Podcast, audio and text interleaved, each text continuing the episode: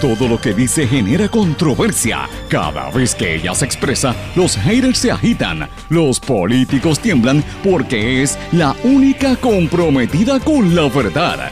Periodista, bloguera, relacionista licenciada, analista de la noticia, escritora y le dicen la provocadora en las redes sociales. Y ahora comienza en blanco y negro con Sandra Rodríguez Coto. Bienvenidos a su programa en blanco y negro con Sandra. Para hoy miércoles 7 de abril del 2021 le saluda Sandra Rodríguez Coto. Hoy tenemos un programa con muchísimas noticias. Un fake contra la cabildera Katy Erazo, suegra de Elías Sánchez, y contra la expresidenta de la Junta de Telecomunicaciones, Sandra Torres. Tribunal Apelativo declaró nulo el reglamento de la Junta de Planificación que cedía terrenos ecológicamente importantes para la construcción. Hablamos del mensaje del gobernador, del papelón del alcalde de Mayagüez y los hechos que llevaron a la corrupción en Mayagüez. Hablamos de lo que hizo el alcalde con varios negocios y varios cabilderos y analistas políticos. Hablamos del alcalde de Bayamón, cómo le salió al paso. Lautier aprobó un voto de huelga, el referido a justicia y a la ética gubernamental del secretario de Recursos Naturales. Hablamos de Internet y hablamos de la vacunación masiva, entre otros temas hoy en su programa en blanco y negro con Sandra. Este es un programa sindicalizado que se transmite a través de todo Puerto Rico en emisoras independientes y la cadena WIAC. Las emisoras son 1200 AM Radio Grito en Lares, Grito 93.3 FM en Aguadilla, X61 que es el 610 AM en Patillas, 94.3 FM también en esa zona del sureste del país, WYAC 930 AM Cabo Rojo Mayagüez y el suroeste de Puerto Rico, WISA WIS SA 1390 AM en Isabela y WIAC 740 en la zona metropolitana centro y norte de Puerto Rico. También nos sintonizan a través de Radio Raíces 1460 AM, La Voz del Pepino en San Sebastián. Este programa se graba y a las 8 de la noche eh, usted lo puede escuchar en diferido en la plataforma web radioacromática.com. Como siempre le digo, se graba y está en todas las plataformas de podcast que lo puede encontrar ahí. Usted me puede escribir a través de todas las redes sociales eh, Facebook, Twitter, Instagram, LinkedIn o nuestro correo electrónico en blanco y negro con Sandra arroba gmail.com. Vamos de lleno con los temas para el día de hoy. En blanco y negro con Sandra Rodríguez Coto. Bienvenidos a su programa en blanco y negro con Sandra. Les saluda Sandra Rodríguez Coto. Le doy la más cordial bienvenida a este su programa. Y hoy es miércoles, mitad de semana, una semana que a todos luces apunta a que va a ser una semana bien candente, comenzando prácticamente el mes de abril. Hoy tenemos demasiados temas de cosas que están ocurriendo en Puerto Rico. Esto ha sido, eh, después de los días de Semana Santa, esto ha sido fuego a la lata, literalmente. Lo habíamos anticipado, pero no pensábamos que iba a haber tantas noticias una detrás de la otra, eh, cosas importantes que se están discutiendo y cosas que sencillamente pasaron al olvido, no se discutieron ante la opinión pública y tienen tanto más peso que los que eran las noticias que ocupaban los titulares. Así que hoy vamos a, a tratar de hacer un resumen de algunos de estos temas importantes para que usted esté atento y alerta a los asuntos medulares de entrada quiero decir que seguimos investigando el caso de la alegación donde eh. Se, le imputa a una fiscal de Aybonito haber fabricado un caso y haber este, destruido prácticamente la vida de su expareja con motivo de, de la separación. Ustedes recordarán, fue el caso que denunciamos en el día de ayer. Vamos a darle seguimiento a ese tema en los próximos días, pero quería dejarlo establecido porque tengo esa investigación pendiente, entre otros asuntos importantes, en el seguimiento que le vamos a dar. Señores, pero la situación está candente en el gobierno. Muchas cosas están ocurriendo estos primeros tres meses del año, los primeros 100 días del gobierno, ¿verdad? Y tengo que comenzar con una noticia que ha pasado prácticamente por debajo del radar, inadvertida, y que se vincula un poco al esquema de, tratar de mantener silencio y de un, como le llaman, un chilling effect, eh, un efecto de de censura previa que ha provocado el poderoso cabildero Elías Sánchez en Puerto Rico. ¿Por qué yo planteo esto, señores? Porque Elías Sánchez, eh, después que pasó el verano del 2019, se ha dedicado a través de una serie de abogados a hostigar y a tratar de intimidar a periodistas y medios y en cierta medida lo ha logrado porque la mayor parte de los medios corporativos para evitar demandas y evitarse problemas sencillamente han dejado de publicar el nombre de Elías Sánchez y ese es un nombre que aparece prácticamente lo han borrado como basura por debajo de una alfombra y lo escondieron debajo de la alfombra. ¿Por qué? Por temor a que no, no lo mencionen. Y el miedo fue tal que empezaron, ustedes recordarán, él empezó a enviarle cartas a diferentes periodistas y a diferentes medios para tratar de amedrentarlo. A esta servidora lo hicieron en este programa, pero evidentemente no tenían ningún tipo de, de base para hacerlo, así es que, y no tenemos nosotros cada vez que planteamos algo en este programa es con evidencia y si por casualidad cometemos algún error no tenemos problema en enmendarlo, pero la realidad es que hay unos planteamientos serios en torno a la gestión de Elías Sánchez que va a tener que rendir cuentas en algún momento. Eh, y más recientemente, ustedes recordarán que él radicó una demanda en un tribunal en Miami para tratar de, de callarle la boca y censurar al compañero periodista y, productor eh, Jay Fonseca. Eso, eso es algo de todos conocido en Puerto Rico.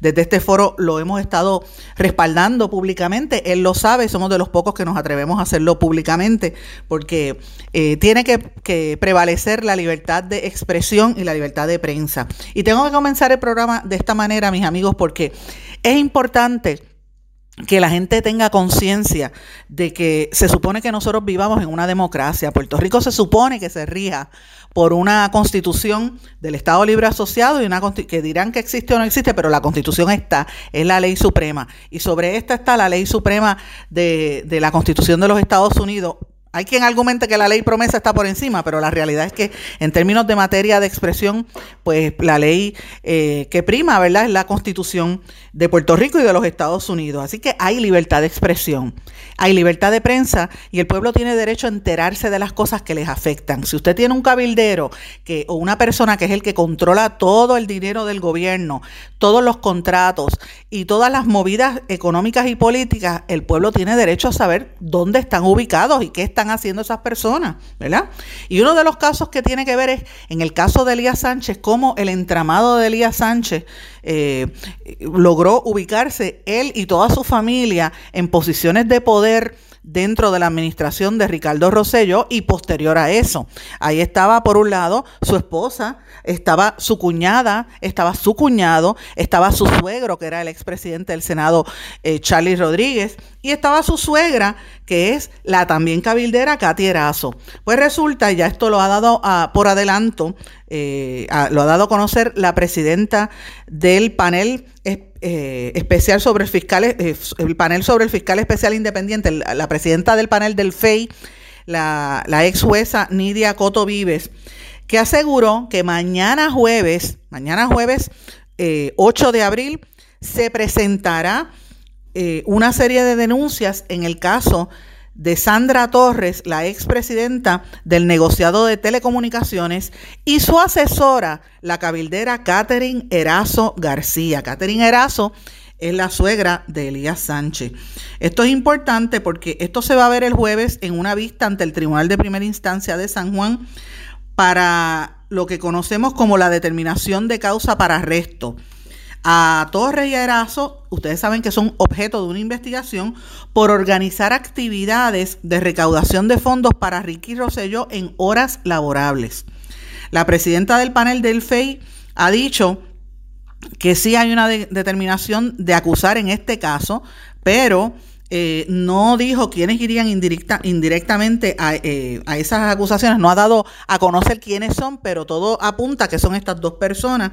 Eh, recordemos que hace unos meses el panel del fiscal especial independiente había dicho en un informe de investigación preliminar que supuestamente durante horas laborables, Sandra Torres le solicitó al señor Excel López Vélez que organizara una actividad de recaudación de fondos para la campaña de reelección de Ricky Rosselló. Además, se dice que eh, lo instruyó a que vendiera boletos de dicha actividad entre los empleados de confianza de la Junta Reglamentadora de Telecomunicaciones, las empresas de telecomunicaciones, claro, ATT, T-Mobile, Liberty, todo este tipo de empresas que reglamentaba la misma Junta, los obligaban a comprar boletos para la actividad política, como siempre hacen, pero esto los agarraron en este momento. Y no solamente esto, sino también los contratistas que tenía la Junta de Telecomunicaciones. Y yo le pregunto a usted que me está escuchando, cuando usted recibe su factura del teléfono o cuando se le cae la señal del teléfono o de cable TV, que eso es lo peor que están diciendo, y hoy salen los titulares en el periódico El Vocero, por ejemplo, que Puerto Rico está entre los países con mayor eh, velocidad en Internet y uno dice, pero ¿cómo es posible si el Internet se cae todos los días? ¿Verdad? Eh, ahí es que usted entiende lo que hay detrás, porque hay un cabildeo constante y la misma agencia que se supone que sea la que reglamente estaba exigiéndole a los contratistas y a sus reglamentados que dieran eh, aportaciones económicas. Así que esto es grandes proporciones en un esquema que todos ya lo conocemos en Puerto Rico, una alegación de un esquema de corrupción, pero en este caso toca directamente a la presidenta de la Junta de Telecomunicaciones o expresidenta y a a Katy la suegra de Elías Sánchez, que tenía contratos en un sinnúmero de entidades, incluyendo, me parece que era el Capitolio, estaba en el Senado, si no me equivoco, con Tomás Rivera Chats. Pero así es como se establece el poder en Puerto Rico, obligando a las empresas, y las empresas se prestan, porque es que también se prestan para eso. Tienen que dar el contrato, coger, eh, darle un poquito, porque si no le quitan después los beneficios y los investigan. Así es como se opera eh, este sistema en Puerto Rico y por eso es que hay tantos problemas, señores. Pero este es uno de los temas que si usted se fija, esta noticia ha pasado como a, mejor, a mejor vida, porque prácticamente nadie la quiere tocar, porque se relaciona de alguna manera u otra a la figura siniestra de Elías Sánchez. Y dije siniestra porque lo es. Eh, y que me demande si es lo contrario porque lo es y así es como esa es mi opinión a la cual tengo absoluto derecho a expresarme.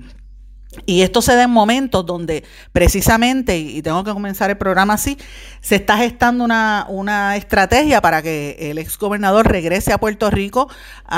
incluso hay quienes alegan que podría aspirar nuevamente a algún cargo electo.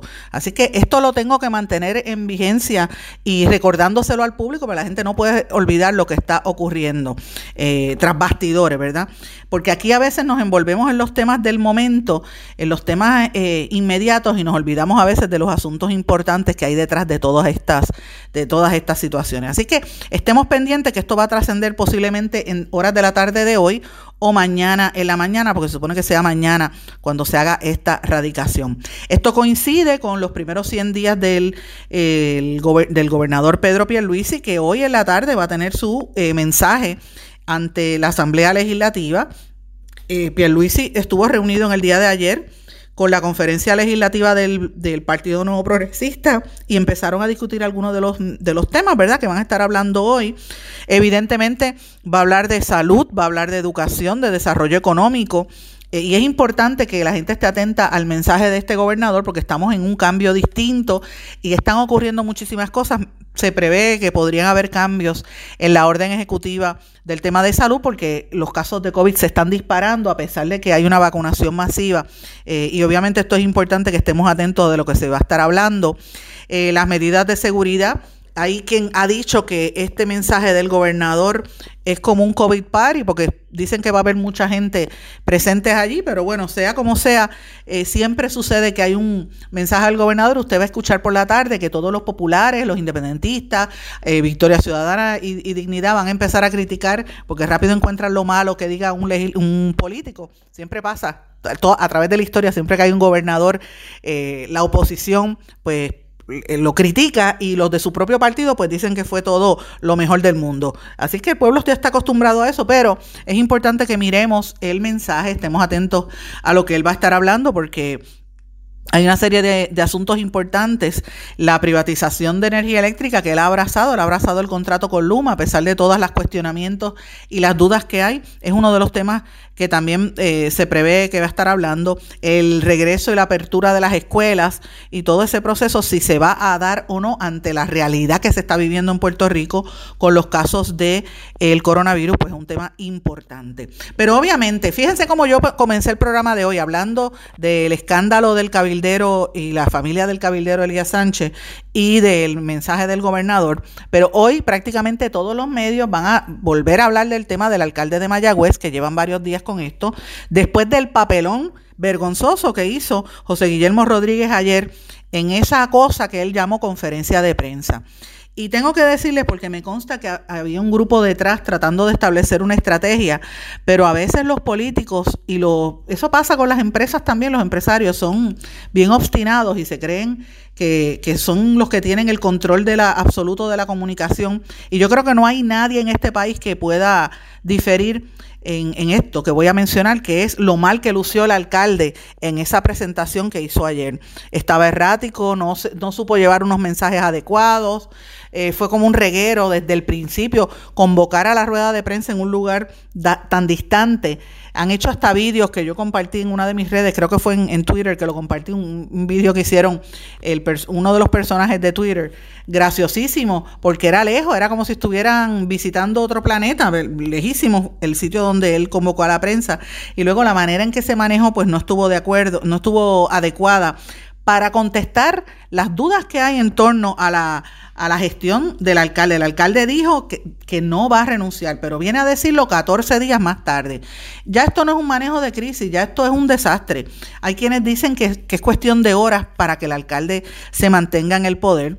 Eh, y esto surge después de 14 días que un jurado eh, federal acusó a siete personas de 33 cargos relacionados con un supuesto esquema de, para defraudar al municipio por 9 millones de dólares a través de unas inversiones eh, y el alcalde dijo que no se va, que no había razón para él irse, que él lo que quiso fue aclarar las dudas, que él no está siendo, él no ha sido arrestado, lo dijo varias veces. Eh, a pesar de que entre los arrestados estaba su asesor legal Alejandro Jiménez eh, y Alejandro Irizarri, el excontratista Eugenio García Jiménez y un exfuncionario del municipio, Alejandro Riera Fernández. A raíz de esta situación, pues obviamente ustedes saben que han salido eh, legisladores del PNP eh, pidiendo que empiecen a investigar, hay quien está pidiendo que se le haga... Eh, eh, Quito Meléndez radicó un, lo refirió al Departamento de Justicia y quienes están pidiendo que, lo empiecen a, investigar y que, y que vayan hasta el, hasta el fondo. Creo que la Contralor también estaba expresándose al respecto, porque después de todo, señores, se habla, es un escándalo de grandes proporciones, o sea, una serie de transacciones que hizo el municipio para traspasar 58 propiedades del municipio a nombre de la empresa supuestamente sin fines de lucro Mayagüez Economic Development, MEDI para entonces adquirir a través de ellos una supuesta línea de crédito de 400 millones de dólares. Eso era la desesperación que tenían los municipios después de, la quiebra, que empezaron a, y el cierre del Banco Gubernamental de Fomento, que era lo que le daba los préstamos. Pues obviamente la gente, eh, los alcaldes empezaron a buscar desesperados, y esto fue algo de lo que hizo el alcalde de Mayagüez, pero él dice que no, que no es ilegal y que el FBI no lo está investigando a él.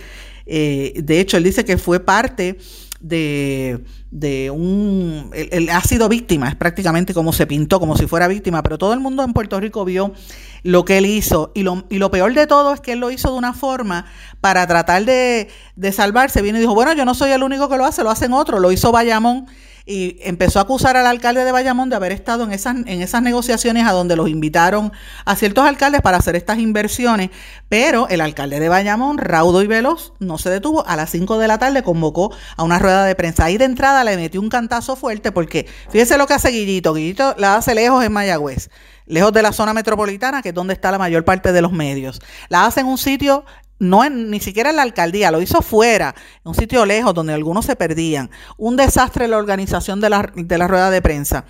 Eh, Bayamón, por el contrario, lo hace a las 5, justo cuando están todos los noticiarios al aire. Y le salió al paso bien duro y de hecho el gobernador después lo respaldó.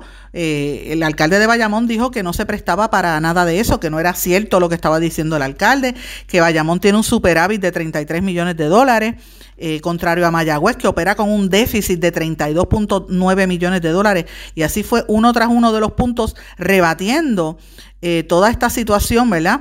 Eh, de, de, lo que alega el alcalde de Mayagüez. Ahora, el de Bayamón eh, no, quiso comentar sobre el caso federal de los cuales, cuales fueron ¿verdad? acusados estas personas vinculadas al alcalde de Mayagüez, pero sí lució mucho mejor, mucho más en control que lo que hizo el alcalde de Mayagüez. Y como vuelvo y digo, ya están este están especulando de qué es lo que va a pasar, cuál va a ser el futuro de esta, de esta postura.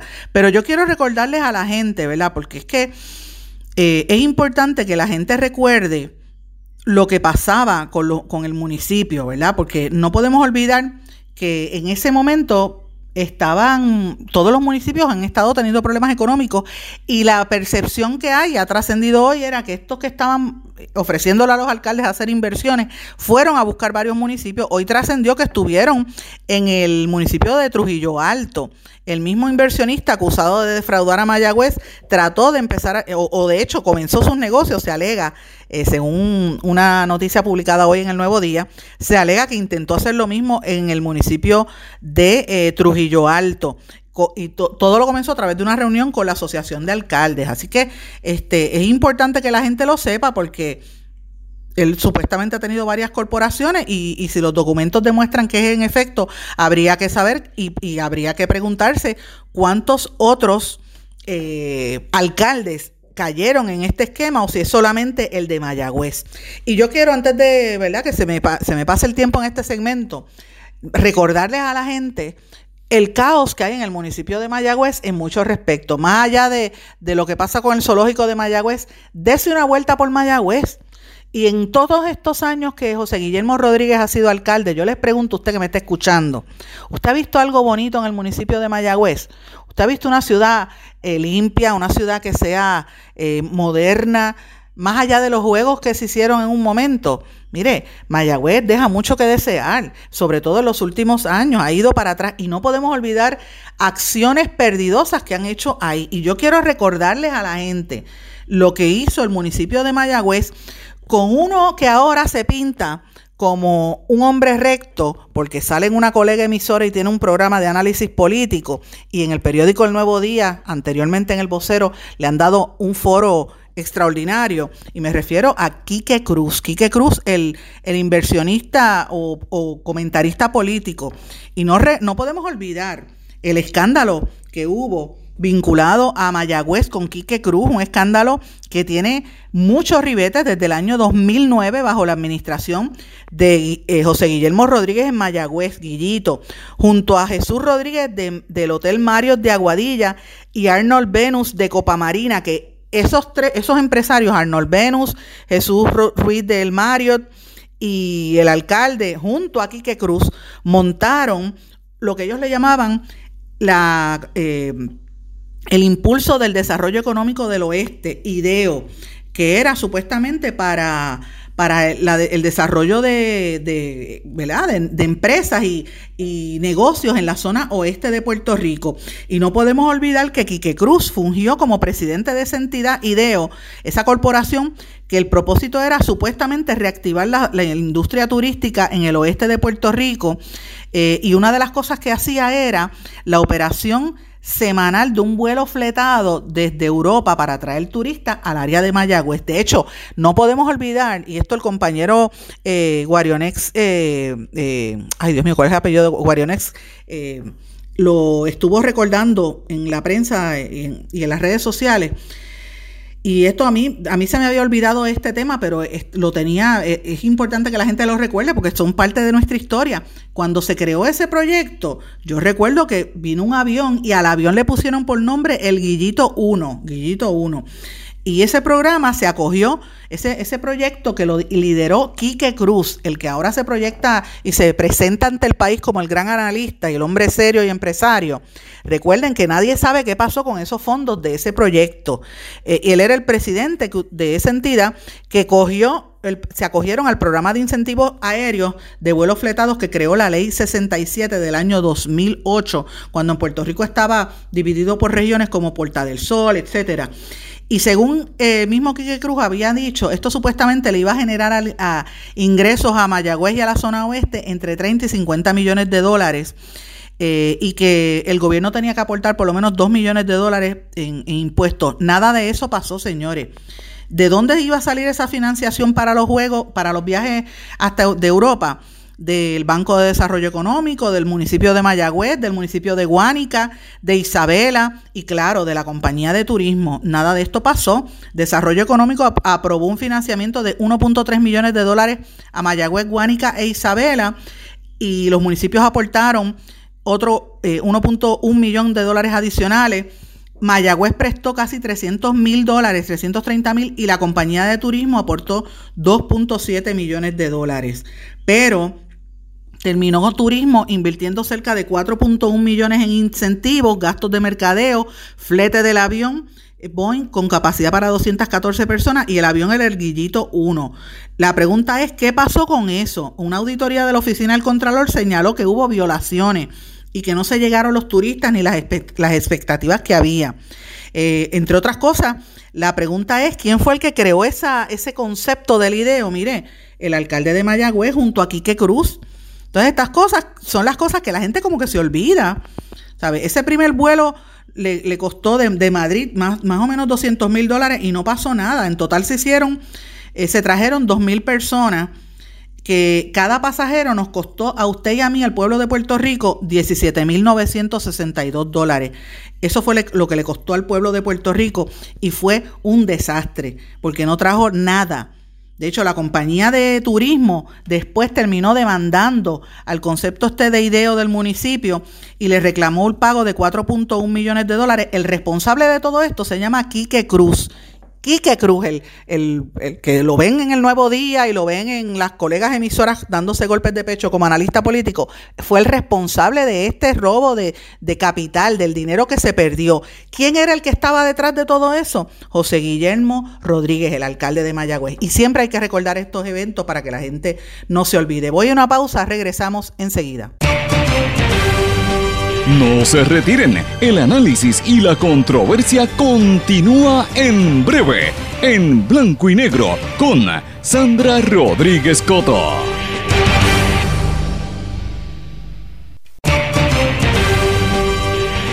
Y ya regresamos con el programa de la verdad, en blanco y negro, con Sandra Rodríguez Coto.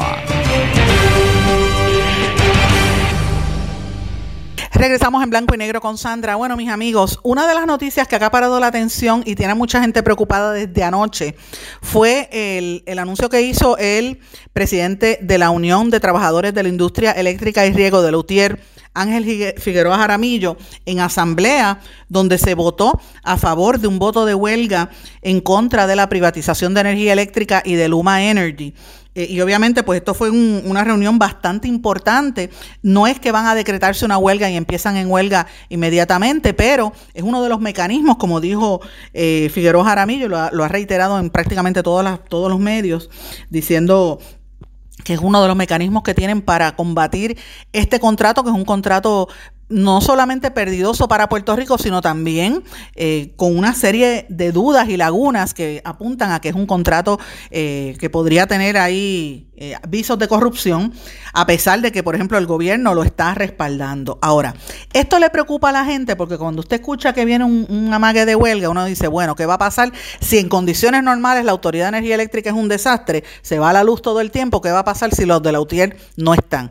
Pues mire, es fuerte porque yo yo les, recomiendo, busque la página de internet de la, de, la Autoridad de Energía Eléctrica o llame por teléfono al número de, de esa corporación y usted va a ver eh, y le van a lo va a ver en la pantalla o lo va a escuchar por teléfono, todos los sectores que en un momento dado están sin el servicio eléctrico. Eh, y se lo digo porque a mí me pasó ayer, ayer yo estaba, hacen el anuncio y de momento llego a mi casa y está sin luz. Estuvo, estuvo sin luz prácticamente todo el día de ayer y hoy sigue sin luz. En Guaynabo, donde yo vivo, habían cerca de 12 sectores sin luz. En la urbanización donde yo vivo, señores, yo quisiera que ustedes vieran las calles. Ahí vive, en esta en este lugar vive eh, una serie de personas mayores y a cada rato usted ve neveras, estufas, aires acondicionados, eh, electrodomésticos afuera que los tiran para botarlos para cuando viene la basura y el reciclaje y se los lleva. Y uno dice, pero ¿por qué tantas neveras en una misma calle? ¿Por qué tantos sistemas eléctricos? Y es porque se va la luz constantemente. Eh, y yo sé que hay unos reguladores de electricidad, pero mire, clase media y muchos son viejitos, jubilados, no tienen, tú sabes, los hijos se van, porque también eso pasa, se han ido de Puerto Rico, los dejan solos eh, y esa gente pues tiene que bregar con lo que hay y la, la, luz se va constantemente, es un abuso lo que hay. Entonces uno escucha este anuncio de, de una huelga y de momento está sin luz y es de verdad frustrante, eh, es bien, bien difícil y uno tiene que, que, que entender bien los procesos y tener paciencia para comprender que el hecho de que se vaya la luz y se tiren a huelga no significa que ellos sean la, la, única parte del problema. El problema también tiene que ver con el contrato, pero es difícil uno eh, hablar de estos temas cuando tú estás siendo víctima de los desmanes que hay en esa corporación pública, porque es la realidad. Así que hay que estar pendiente a ver qué viene con energía eléctrica en los próximos días, porque eh, yo creo que por aquí vienen muchas noticias. Señores, otra noticia que tiene mucho que ver con esto eh, refirieron a justicia y a la Oficina de Ética Gubernamental al secretario de Recursos Naturales.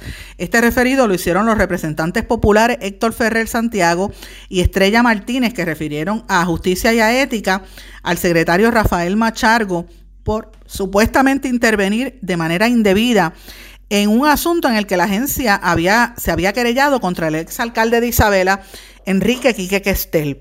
Quique Questel tiene muchas cosas que contestar. Él y su hija, que su hija está en la Junta del Cannabis ahora, y tengo que hacer el paréntesis. La hija de Quique Questel, lo denunciamos aquí la semana anterior, eh, eh, ¿cómo se llama? Censuró al periodista Miguel Díaz Román y al periodista José Maldonado del medio Eiboricua. Les, les negó información eh, y empezó a investigarlo en su carácter individual como una represalia del gobierno Simple y llanamente porque los periodistas estaban preguntando qué pasaba en la Junta del Cannabis. Y esa, esa, esa señora, esa joven que trabaja ahí es la hija de Quique Questel y era la que estaba anteriormente a cargo de este, este programa o este proyecto que tuvo controversias por el cual los populares están hoy refiriendo al exalcalde de, de Santa Isabel eh, por la construcción en una zona marítimo terrestre de manera ilegal allá en su municipio.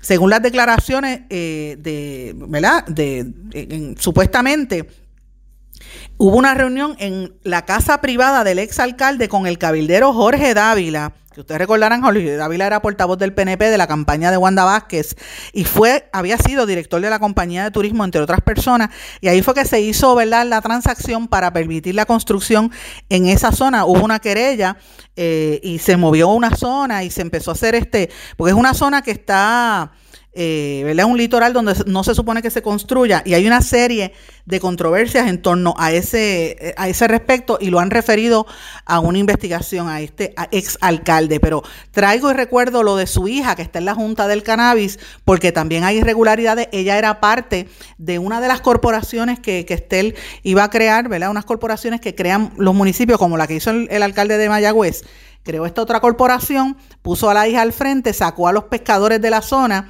y de buenas a primeras, ahora la hija aparece en la Junta de Cannabis y cuando los periodistas van a cuestionar su función, viene ella y pone investigadores, pone a empleados del gobierno a investigar en su carácter personal a periodistas de este país. Dígame si eso no es eh, como si fuese un país totalitario. No estoy hablando de Cuba ni estoy hablando de Venezuela, estoy hablando de Puerto Rico bajo el gobierno PNP. Y esa es la realidad, señores.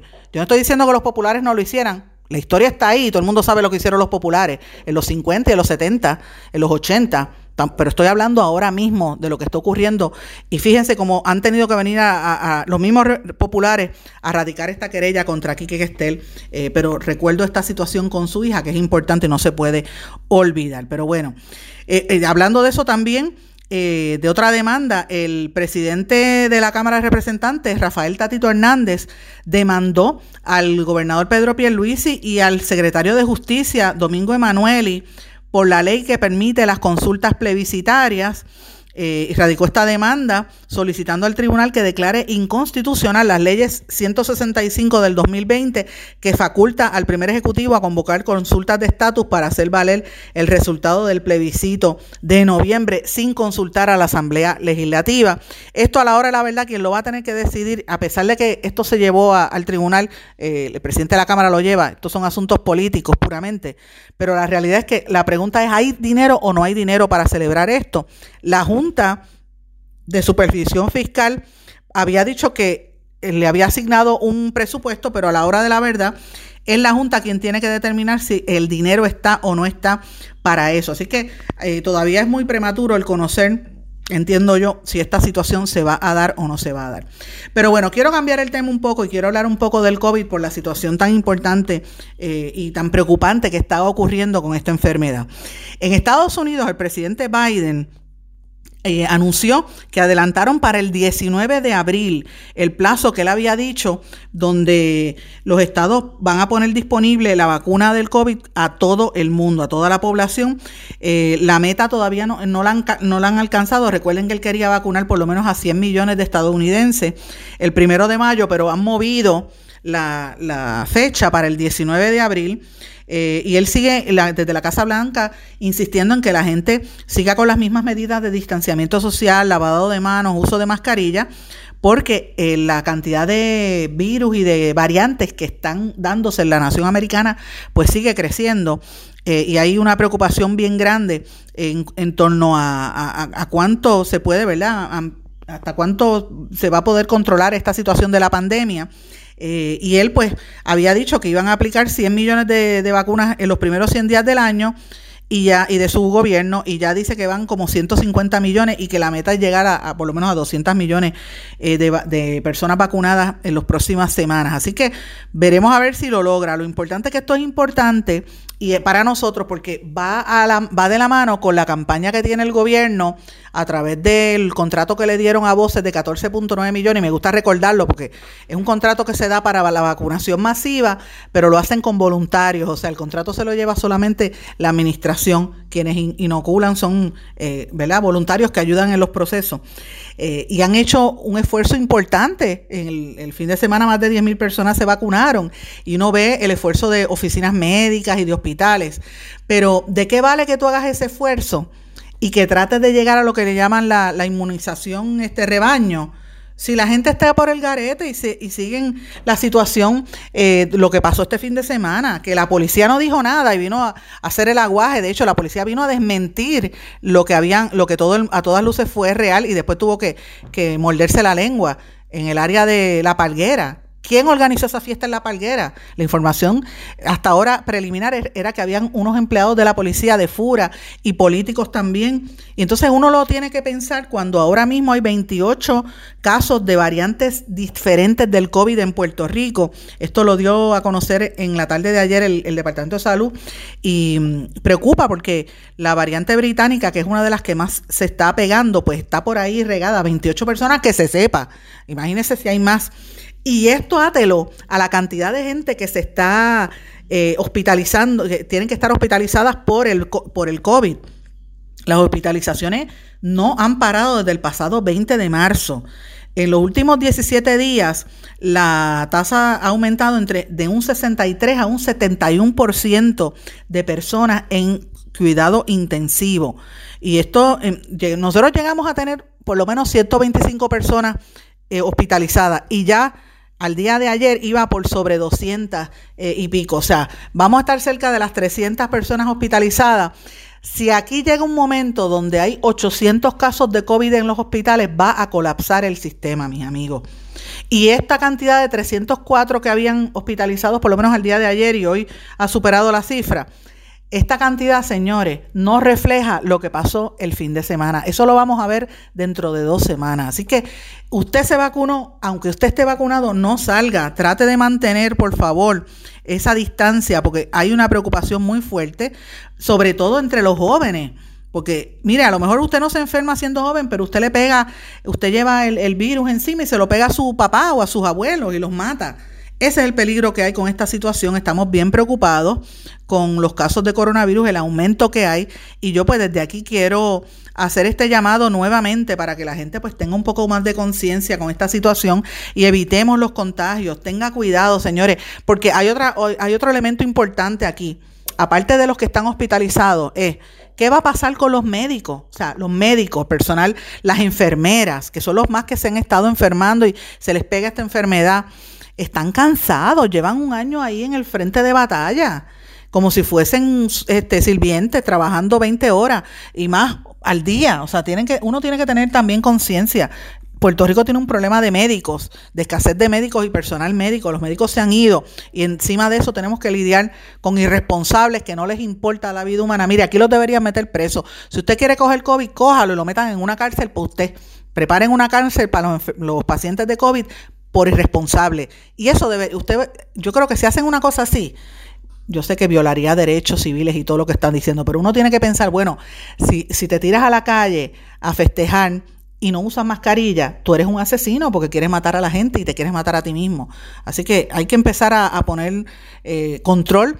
A, a, mí no me, que, no me cabe la menor duda de que el gobernador va a tener que hacer algún tipo de cierre en las próximas horas y días si esto sigue como va. Tengo que irme a una pausa, regresamos enseguida. No se retiren, el análisis y la controversia continúa en breve, en blanco y negro, con Sandra Rodríguez Coto.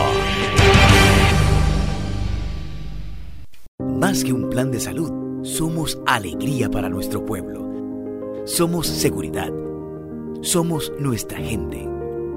Más que un plan de salud, somos nuestra comunidad. Somos bienestar.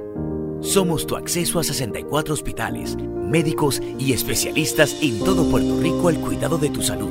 Más que un plan de salud, Menonita es Puerto Rico. Plan de salud Menonita. Tu salud en buenas manos.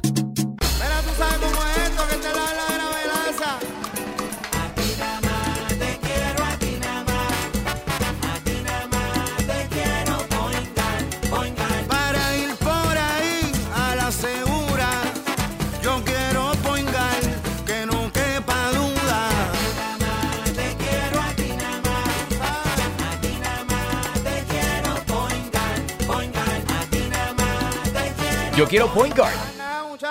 Quites el dolor de cabeza con sus obligaciones de contabilidad con los servicios que presta Villalba y Villalba Company. Directo, personal y con sensibilidad humana. Lo que se busque un verdadero asesor de contabilidad para todo tipo de servicio de contabilidad, pago de IBU, pago de nómina, informes trimestrales y anuales y otros. Ofrecen servicio directo personalizado. Villalba y Villalba Company. Para orientaciones, su teléfono el 939-336-5774. 939-336-5774. Y ya regresamos con el programa de la verdad, en blanco y negro, con Sandra Rodríguez Coto. Regresamos a esta parte final de En Blanco y Negro con Sandra. Wow, mis amigos, empiezo este segmento y, ya me doy cuenta que tengo que ir a las millas porque tengo tanta información que creo que no me va a dar el tiempo para tratar de comunicarles a ustedes las cosas que yo creo que son importantes que debemos estar observando.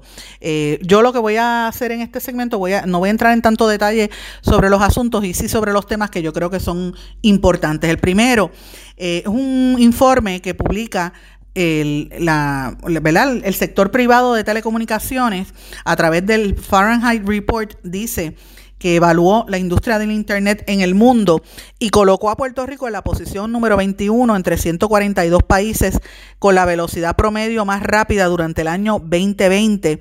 Así, en ese sentido, pues Puerto Rico está por encima de incluso de los Estados Unidos en rapidez de Internet. Y yo le pregunto, ¿usted cree eso? ¿Usted se lo cree? Yo no se lo creo.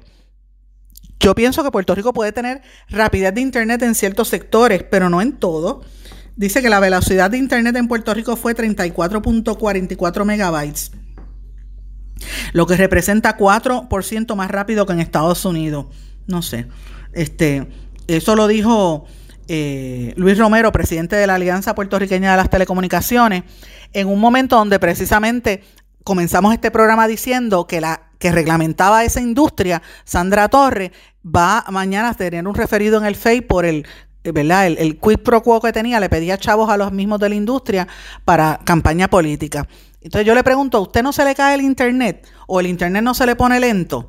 Dígame si usted cree que este, este informe es correcto o es incorrecto. Yo pienso que es un informe que no, no, no, refleja toda la realidad de lo que se vive en Puerto Rico. Pregúntale a todas esas mamás que estamos tratando de bregar con Internet y las clases virtuales si tiene la señal adecuada para sus hijos. Pregúntelo para, para ver si, si, estoy en lo correcto. Pero bueno, veremos a ver.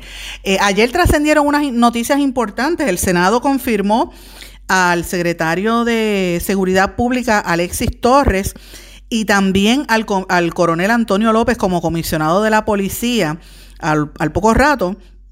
Los legisladores se expresaron muy bien en ambos, en ambos eh, casos. En el caso de, del de seguridad pública, eh, le votaron en contra, y esto es importante mencionarlo, María de Lourdes Santiago, Rosamar Trujillo, Javier Aponte Dalmau, Rafael Bernabe, Anaíma Rivera Lacén y José Vargas Bidot. Esos le votaron en contra.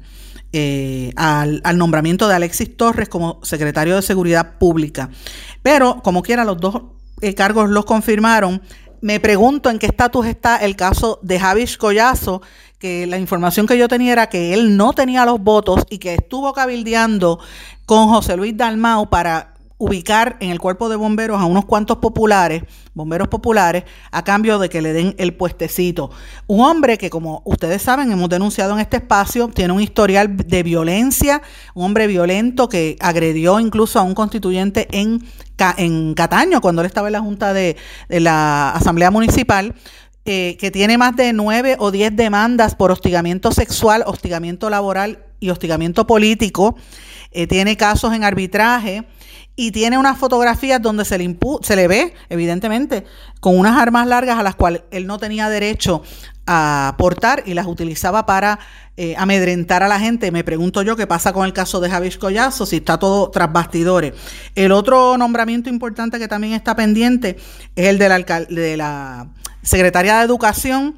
Eh, y los populares están, hay un grupo de populares cabildeando a favor de la eh, secretaria. Esto incluye alcaldes como la alcaldesa de Eloísa, Julián Azario, el de Villalba y el de Comerío, José Santiago.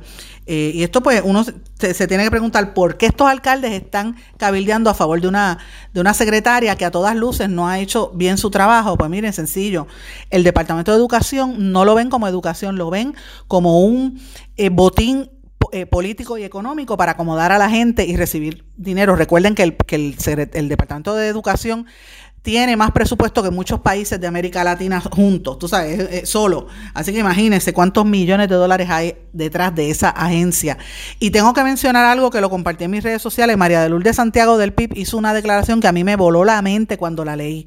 Yo dije, wow, ni una sola oración sobre el programa de educación especial, dijo esta señora secretaria de Educación en, la vista de confirmación, ni una sola oración completa con sujeto, y, eh, con, sujeto y predicado sobre los niños de educación especial, cuando en Puerto Rico hay tantos niños de educación especial, más de 100 mil.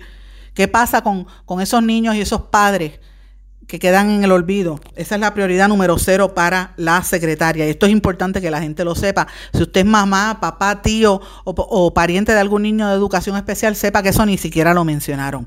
Terriblemente por demás. Pero bueno, varias noticias importantes e interesantes a nivel internacional eh, están dándose. estoy siguiendo el caso de de el, el policía Chauvin, el que está acusado de asesinar con un que le puso la rodilla en el cuello a George Floyd. Ese caso es bien dramático. Cada vez que uno lo ve es bien fuerte. Hay que darle seguimiento a esa información. También a un tiroteo que hubo en, en la base del ejército, en una base del ejército de, de la Marina de los Estados Unidos que eh, mataron a un médico naval y a otras dos personas en Maryland. Eh, de estos ataques de, a tiros que entran en, lugares en los Estados Unidos, ustedes saben que eso es bastante común, pues siguen dándose. Ese es otro tema importante. Eh, también me llamó mucho la atención una noticia que trascendió sobre pues, la incidencia del COVID que están haciendo en algunos países del mundo. En Brasil, como la situación del COVID es tan fuerte y el gobierno no, no había sido eh, adecuado a la, la gestión, ellos, los médicos y los enfermeros, se han ideado y han promovido más una, lo que, lo que ellos le llaman la mano de Dios que es una mano que consuela a los pacientes de COVID. Eh, y cuando las salas de los hospitales están llenas y como hay tan poco personal para la cantidad de, enfermos, pues ponen una, unos guantes de plástico, eh, guantes quirúrgicos, lo llenan, yo creo que es con agua, y se la ponen encima de las manos a los pacientes. Y eso es como para darle, como si fuese, lo llenan de agua y se la ponen encima de la mano para darle como si fuese un, ¿verdad? Como darle un, que el paciente sienta que tienen algo ahí encima de ellos y los ayude en la circulación eh, y le llaman que es la mano de Dios porque la gente, como está fría, pues la gente se siente que tiene alguien ahí que lo está tocando eh, y es una técnica que se improvisó para tratar de, mejorar y sentir que la gente se calme. Cuando un paciente está bien, bien nervioso, no puede respirar, le ponen ese guante en la mano y siente como si alguien lo estuviera acariciando. Recuerden que los pacientes de COVID están solos, no pueden estar recibiendo a nadie en los hospitales y, no tienen familia. Si usted coge la enfermedad, usted va a morir solo. Es la realidad. No, no va a tener alrededor suyo a ningún familiar. Esa es parte de la tristeza de las cosas que no hablan de esta enfermedad. Lo que sí trascendió también a nivel mundial es la lista de los multimillonarios que sacó la revista Forbes. Yo no sé si ustedes vieron que salió, obviamente, Jeff Bezos, el de Amazon, sigue siendo el, hombre más rico del planeta, con un patrimonio de 177 mil millones de dólares, eh, seguido por el creador de Tesla y de SpaceX, Elon Musk, que tiene 151 mil millones de dólares. En esa lista de multimillonarios está también Kim Kardashian por primera vez, porque su hermana Kylie ya había estado en la, en la lista de los billonarios. También el marido de Kardashian, Kanye West, es billonario. Y uno dice, wow, eh, tanto dinero en el mundo y tanta pobreza. En América Latina, los 10 multimillonarios más grandes aumentaron su riqueza exponencialmente, mientras la pobreza está haciendo estragos precisamente por la pandemia. 22 millones de personas se sumaron a la lista de pobreza, según la Comisión Económica para América Latina y el Caribe, CEPAL, y por otro lado Forbes presenta la lista de los multimillonarios del mundo en ese ranking de 2.755 personas, incluyó a unos, unos cuantos latinoamericanos. El latinoamericano más rico, que es uno de los hombres más ricos del mundo, obviamente es el, el empresario mexicano Carlos Slim, de la compañía América Móvil, los dueños de, Claro en Puerto Rico y también el grupo Carso, entre otras, tienen en toda América Latina, está el número 16 en la lista y la fortuna de él es de 62.8 billones de dólares, imagínate que el año anterior había tenido 52 billones y este año 72.8, imagínate. Segundo lugar está otro mexicano, Germán Larrea Mota Velasco, director del Grupo México, empresa minera más grande de su país, con 25.9 billones de dólares. Tercer lugar, una mujer Iris Fondbona, chilena, que está en el puesto 74 con 23.3 billones de dólares. Ella tiene varias empresas, ¿verdad? Con sus hijos y posee varias minas. Cuarto lugar, el cuarto lugar está, no me llamen, en cuarto lugar está Ricardo Salinas Pliego, otro mexicano que dirige TV Azteca, con nada menos que 11.7 billones de dólares. Quinto lugar, Marcel Germán Treyes, brasileño, que tiene es parte dueño de Anheuser Busch, entre otras, tiene 11.5 billones de dólares. Jorge Fiol Fillo, también es brasileño, está en número 6, dueño de varios hospitales eh, con 11.3 billones de dólares. Número 7 está Luis Carlos Sarmiento de Colombia, que tiene la fortuna en 2 mil millones de dólares, presidente de varias empresas, entre estas el periódico El Tiempo y el Grupo de Acciones y Valores Aval. En octavo lugar está Alberto Valleres González, que está en el puesto número 255 de la lista y tiene una fortuna de 9.200 millones de dólares. En nueve lugares están los Zafra, que es la viuda de los hijos del fallecido banquero Joseph Zafra, que tiene una fortuna de 7.1 billón de dólares. Y en décimo lugar, Juan Francisco Beckman Vidal, otro mexicano, presidente del grupo eh, José Cuervo, que produce tequila y tiene 7 mil millones de dólares, que ganó en este año, el año anterior tenía 4.300 eh, millones de dólares. Así que imagínense que en medio de la pandemia, como toda esta gente rica en América Latina y en el mundo han duplicado y triplicado sus riquezas mientras la gente sigue empobreciéndose increíblemente. El desempleo en América Latina está en un 10.7%. En Puerto Rico las estadísticas, usted sabe cómo están, eh, mucho eh, más por encima de esto. La tasa de pobreza extrema en América Latina está en un 12.5% y la pobreza en general 33.7%. Y uno pues tiene que analizar, dice, bueno, miren cómo está este mundo eh, donde tanta gente tiene y el poder se controla en unos pocos. ¿Qué, va, ¿Qué nos espera los próximos siglos a nuestros hijos y a nuestros familiares? ¿verdad? Esas son cosas que tenemos que analizar de cómo está la riqueza repartida, mis amigos. Estamos, y termino el programa, ¿verdad? Diciendo que estamos en el mes que ¿verdad? Se combate el maltrato infantil en la isla. Se anunció que en este mes de la niñez y prevención del maltrato van a dar un foro internacional eh, se llama Yo me apunto contra el maltrato infantil, lo van a estar celebrando el próximo 30 de abril. Más adelante le voy a dar detalles sobre esta entidad, pero va esta organización que está creando esto, eh, y pero lo importante es que recordemos que este es el mes donde se previene el maltrato a los niños, es un mes importante, y recordemos que los niños en nuestro futuro, un futuro a veces incierto por la situación de la pandemia y la economía como uno la ve, pero más que nada tenemos que luchar por el mejor eh, bienestar que le podamos dejar a estos niños. Hay que protegerlos. Mis amigos, me tengo que ir, no tengo tiempo para más. Yo le doy las gracias por su sintonía, gracias por el apoyo y volvemos a encontrarnos aquí mañana en blanco y negro con Sandra. ¿Se quedó con ganas de más? Busque a Sandra Rodríguez Coto en las redes sociales o acceda a en blanco y negro.blogspot.com porque a la hora de decir la verdad solo hay una persona en la cual se puede confiar. Sandra Rodríguez Coto en blanco y negro.